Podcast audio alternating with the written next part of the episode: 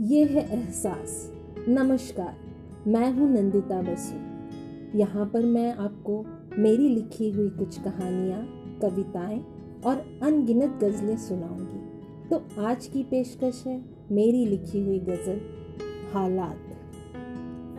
हालात। हालात के हाथों वो इतने मजबूर लगते हैं। हालात के हाथों वो इतने मजबूर लगते हैं कल जो हम सफ़र थे, आज अजनबी लगते हैं। कल जो हम सफ़र थे, आज अजनबी लगते हैं। शबनम के बूंदों से अटखेलियाँ करती थी जहाँ बहार। शबनम के बूंदों से अटखेलियाँ करती थी जहाँ बहार। ऐसे गुलशन अपने माली के हाथों उजड़े लगते हैं। ऐसे गुलशन अपने माली के हाथों उजड़े लगते हैं। पोशीदा रखो पाकिजा हुस्न इश्क को।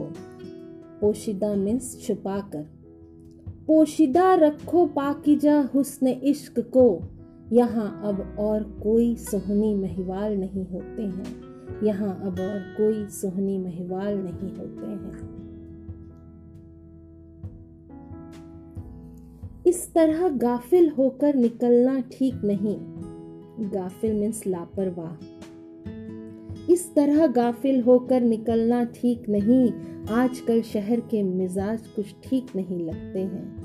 आजकल शहर के मिजाज कुछ ठीक नहीं लगते हैं। महफूज रखो खुशी को अपनी दुनिया की नज़रों से। महफूज रखो खुशी को अपनी दुनिया की नज़रों से।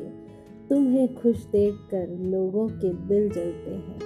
तुम्हें खुश देखकर लोगों के दिल जलते हैं। गुरूर ना कर अपनी किस्मत पर इतना, गुरूर ना कर अपनी किस्मत पर इतना।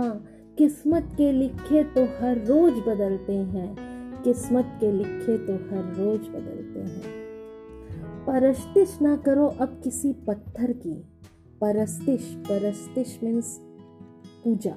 परस्तिश ना करो अब किसी पत्थर की, जरा गौर से देखो, खुदा तो हर इंसान में रहते हैं।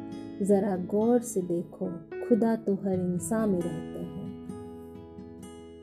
उम्मीद करती हूँ आपको ये गज़ल पसंद आई होगी, और अगर आई है तो फिर आप इसे ज़्यादा से ज़्यादा लोगों तक पहुँचाएँ, और आप अपने व्यूज़ मैसेज के थ्रू मुझ तक पहुँचा सकते हैं। मिलते हैं अगली बार, तब तक के लिए अलविदा। आपकी नंदिता बसु।